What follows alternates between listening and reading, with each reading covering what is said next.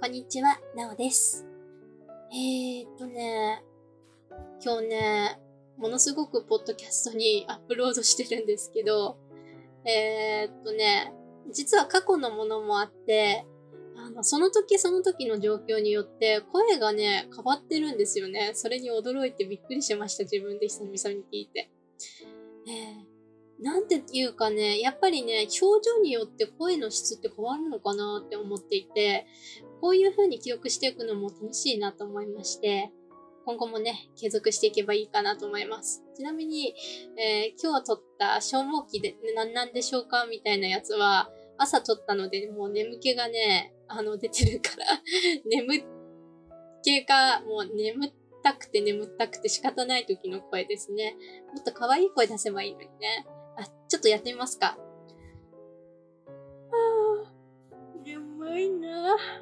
ダメだ、全然出てこない。全然出てきませんね。可愛い声ってなかなかね、声優さんってすごいですよね、その分ね。えー私も、あの、一時期ね、あの、ナレーターとかね、憧れてた時期があったんですよ。あの、この声って結構、あの、私ね、まあ見た目をね、今から想像してって言われても無理なんですけど、童顔なんですよね。童顔で、しかも声も聞いてる通りに幼いんですよ。だから、この声と顔だけで、えっ、と、あと身長で、えっ、とね、今何年生って聞かれちゃうぐらいに若く見られちゃうんです。嬉しいことでしょ？嬉しいことでしょ？でもね、私ね、30代なんですよ。30代なんですよ。30代なの、だからもう大人になってもいいじゃないっていう、いい加減大人になれよっていう年なのに、なんか子供心が全然抜けてなくて、で、どうしようかなって思って、うん。でもね、興味があるってことはね、素晴らしいことだと思うから、いろいろなものに手をつけてはみるんだけれども、中途半端になってしまって、あれもこれもやっちゃって、本を読むのも途中途半端に、ああ、あれも見たい、これも見たいって思うと、その本を手放して別の本を読むとかっていう風にするから、積み読がね、全然積み読のままになってしまうみたいなね、そんなところもあります。でもね、中途半端な知識っていうところがね、大きいからね、だから何でもかんでも分かったふりはできなくて、素人感覚っていう風なイメージですね。まあ、あの、中島義道が、あの、つぶやいていたツイートによっては、無知と、あの、教養のなさを恥だと思わないのは、えー悪であるみたいなことが書かれてたんですけど、私ね、あの、その点に関してはね、恥だと思ってないから、ダメだなって、つぶやいてはみたんですよ。確かにね。えっと、いや、確かに無知っていうのはね、罪なんですよ。罪なんですよ。なんですけど、えっとね、人間だってね、あの、全部を知ろうなんてね、全知全能の神ではないからね、無理があるんですよ。どこまで行ったってね、勉強し続けなければいけないんですよ。だから、恥っていうよりは勉強し続けるものだっていう風に捉えれば、無知であるっていうことを逆に自覚せねばなるまいっていうことで、えっ、と、そのために、えっ、と、いろいろなことをし続けなければいけないのだから仕方ないっていう風に捉えると、恥という概念は捨て去られるんです。というか、恥っていう概念を、えー持つべき人っていうのは、いや、どうせわからないから調べなくてもいいだろうとか、どうせ、は、あのー無知だから、もうバカだから、えーっと、そん、何やってもダメだって最初から割り切って何事も深く考え事をしない人が多分、中島義道が言っていた恥を知らない人っていうことで悪だって言ってるんだとは思うんですけど、そういう意味だったら納得はいけます。っていうふうに私ね、すごくね、あの中島義道の日本のうるさい私よりもうるさい私なんですよね。えっと、えそこがね、ASD に引っかかってるのかなって思ってて、ASD ってね、細かいところにね、とことんね、えーっと、向かい合う、そういうところが多い傾向があるんですよ。ASD の人ってね。うん。だから納得いくまでね、話し合わなければいけないから、子供時代、親、親がね、子供を育てるとき、どうしてこれはいけないのっていうことをね、理論詰めてね、説明しなきゃね、納得してくれない、この自分の子供のね、なんていうの、可愛くなさっていうのがね、多分浮き彫りになるだろうなっていうのがね、なんとなくわかるんですよ。よくそういうのをね、ネットとかで見ててね、あー、わかるわかる。だって納得してないことに対してね、あの、とてもじゃないけれど、私はイエスとは言えないなっていう。そこがこだわりっていう特性なんですよね。こだわりっていう特性があるからこそ、逆に言うと、あの、研究者とかね、そういう、なんていうのかな、エンジニアとかね、突き詰めて何かをものを作るときに納得しないといけないっていうふうに考えているから、えー、っと、とても、あの、仕事に対してはね、結構、あの、手を抜かないとか、そういうふうにいいところも出るんですけれども、まあ、逆に言えば、えー、対人関係に関してはちょっとめんどくさいなって思われる節があるっていうのが ASD の特徴なのかなと思います。で、あっちこっち行ったりとかっていう風に話がね、こう飛んでしまうのは ADHD の方なんですね。で私 ADHD も持っていて ASD も持っているから、つまり言うところに言うとエイリアンなんですよ。エイリアン。だから、もうこの地球人っていう人たちとの話し合いが、えっ、ー、と、違いが大きくありすぎて、うまく進められないっていうところが大きくあって、いや、申し訳ないなと思います。まあ、ADHD だけだったらなんとかコミュニケーションもできるんですけど、そこに ASD が入るとですね、えっ、とね、さらにややこしくなってしまってですね、話は飛ぶわね、本人の中ではね、完結してるけど、周りの人には理解してもらえないというね、謎のね、あの、コミュニケーションが生まれてしまうという悲劇に陥るというね、この感じなんですね。で、あの、うっかり出現はするし、出現したことに気づかない時すらあるしっていうことで、えー、っと、だから私はその ASD っていうことを公言してるわけなんです。どうしてかっていうと ASD っていうのは、あの、ASD じゃない人とのコミュニケーションの差で、あの、傷つけてしまうっていうことがあるんですね、無意識的に。で、それを傷つけたということをわからないから、その違いによって、えー、傷つけた、怒らせた、えー、悲しませたってことがわからない。それぐらいの違いがあるんだよってことを話しておかないとダメだなと思って、私は話してはいるんですけど、大抵の人は理解してくれません。で、えっと、プロフィールにも載せてるんですけど、えだって、えなおちゃん普通の人でしょ？みたいな、そんな、あの、異常な人には見えないよ。いや、あのね、それはね、擬態って言ってね、あの、話を合わせてるからそういう風に見えるのであって、擬態もね、完璧じゃないからね、ボロが出る時があるのよっていう風に私は思うんだけれども、どうなんでしょうかね、皆さん。あの、こうやって話してる分には普通に見えるかもしれないんですけど、実際話してみると結構あの私、トンチンカンなことを言ったりとかすると思うんですよね。じゃないと、ASD の診断であんなにあの精度が高く、えー、かなりの高確率で ASD でしょうなんていうことは出てこないと思うんですよね。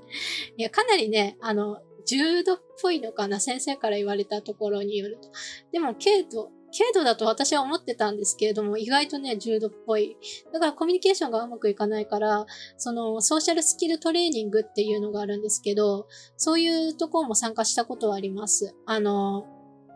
うまくいかなかった場面に応じて、えっ、ー、と、シミュレーションするんですね。で、こういう時はこういう風に言った方が良かったんじゃないかなってみんなで話し合いするっていう場を設けて、えー、コミュニケーションを学んでいくっていうスタイルっていうのが、まあ ASD にはいい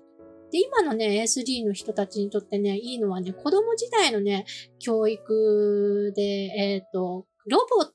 トとね、まあ AI と、AI ですね。AI のロボットと話し合わせてみて、えっ、ー、と、ASD かどうかっていうことがもうわかる時代になってきてると。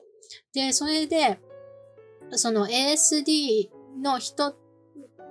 ったとすると、どうやったらコミュニケーションうまくいくかっていうのをいろいろ組み合わせて学ばせていくっていうステージに入ってきてるんだと。いうことがね、分かってきて、へーって感じなんですけど、いろいろね、進歩してきてますよね。だから、今までは、えっ、ー、と、人間同士とのえー、対話じゃないとコミュニケーションは生まれなかったものが、えっ、ー、と、機械が学習して、それを補佐してくれるようになってくれるっていう風になってきてるのかなって思うと、今の子たちの方が生きやすさっていうのが、えー、だいぶ解消されてきてはいるんじゃないかな。昔よりも、その、昔だと、その発達障害っていう概念すらなかった時代だったとしたら、それってその人の個人の問題だっていう風になっていったと思うんですけれども、あ、でもね、発達障害っていう風にくくりを入れたことによっての障害が生まれてしまったっていうのもまた事実なので 何とも言えないんですけどね。でも逆に言うと、えー、ASD に関してはまあ致し方ないんですけれども、えっ、と、ADHD に関しては薬でね、えっ、と、ある程度は集中力とか、えっ、と、注意力、そういったものが改善されることが分かっているので、えー、そういう自分のなりの工夫術を身につければ、ある程度まではできるかなというものと、あとはやっぱり職場ですよね。周囲の環境の理解っていうのはもちろん大きなことだと思いますし、だからなんていうか、恵まれてる環境にいれば、あの、そこそこ力を発揮できるのは発達障害だけじゃなくて、やっぱり健常者でも同じように、やっぱりその職場に合うか合わないかっていうのも大きいと思いますし、まあ仕事だけが全てじゃないっていうと怒られるかもしれないんですけれども、えー、っと、無理してね、あの、これは、あの、発達障害とか健常者に限った話ではなくてですね、無理して、あの、合わない環境にいるとストレスでおかしくなって精神疾患になってしまうと元も子もないので、本当に健康第一主義なので、私。だから、ぜひともね、あの、無理をしないで、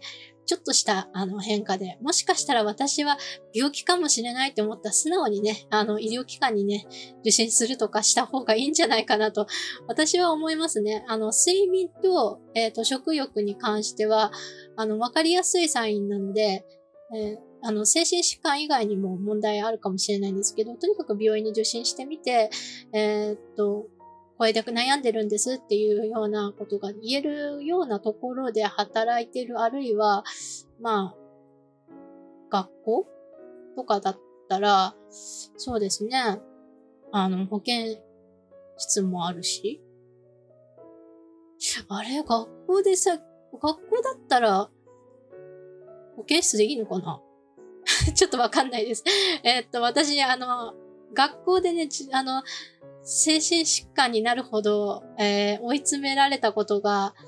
いや、いじめで追い詰められたことはありますよ。いじめで追い詰められたことがあるんですけど、学校って決められた時間でやってるから、その仕事とはまた違った感じだったから、でもいじめによって受けた精神的な影響によって、えっ、と、精神疾患にかかるってケースは珍しくもないので、うーん、やっぱりそういう意味では頼れる部分がある場所がないとダメだなって思った時に、やっぱり保健室が 一番の逃げ道かなと私は思います。でも保健室の先生ね、あの、たまに、あの、外れがあるので、えっ、と、いじめられる方が悪いんだよって言ってくるような保健室の先生がいるとしたら、その先生がいること自体諦めてですね、えー、不登校になって 身を守るとか しなければいけないのかなと思ってしまいますね。いや、これは極端な話ですけどね。でも、あの、いじめってていうのは、私の中の理論では逃げることしかできないんですよ。立ち向かっていっても、結局は心の傷が増えていくばかりなので、逃げるしかないと思いますね。私の経験論です。これはあくまで。なので、もしかしたら他にも、いや、こうした方がいいとかっていうのはあるかもしれないんですけど、まずね、先生が動いてくれて解決してくれたことっていうのが、ほとんどないというか、私のケースではもう本当に当てはまらなかったんで、休むしかなかったですね。不登校になって、で、それで、えっ、ー、と、勉強とかは、あの、あ役所でやってる青少年相談センターみたいなところ、ちょっと正式名称忘れちゃったんですけど、そういうところに行って勉強させてもらうとかにして、そしたらね、ぐんぐんとね、あの、テストの成績が伸びたので、あの、やっぱり教え方って大事だなと思う あまり、やっぱりマンツーマンっていうのも大きかったんですよね、きっとね。うん。わかんないところはすぐ人に聞けたし、あの、クラスで、あの、追いつかなかった。他の人は理解して進めてるのに自分の理解が収ま、遅くてついていけない部分もきちんと面倒を見てくれたっていうのが大きかったと思いますし、それもね、結構自信につながりましたね。私でもやればできるんだっていう自信って結構社会に出ても大きかったと思ったんですけど、社会に出てくじけてしまったのはまたその話は置いといて、とにかく環境が左右されるものなので、え、環境って大事だと思います。で、やっぱり健康はね、えっ、ー、と、そう、環境によって左右されるものだから健康は本当大事だと思います。だから逃げるっていうのが本当に悪いかっていうと悪くないと思うんですよ。健康を犠牲にしてまで生きてる価値なんてないので、あれ間違えた。生きることを犠牲にしてまで、えー、っと、することはないと思うので、えっ、と、生き、生き、生きるっていうことは、つまり健康的に生きる、生きられれば、健康的に生きれれば全然いいじゃないですか。で、わざわざ健康じゃなくて不健康になって苦しんで、障害に苦しんで、それでも働かなきゃいけない人たちを見てると、もしくは働けない人たちを見て苦しんでるのを見ると、やっぱりこっちも辛いんですよね。だから、やっぱりね、あの、健康を第一に考えた方がいいのかなと思いました。っていうか、長と、長々と話してしまいました。っていう感じでございます。また会いましょう。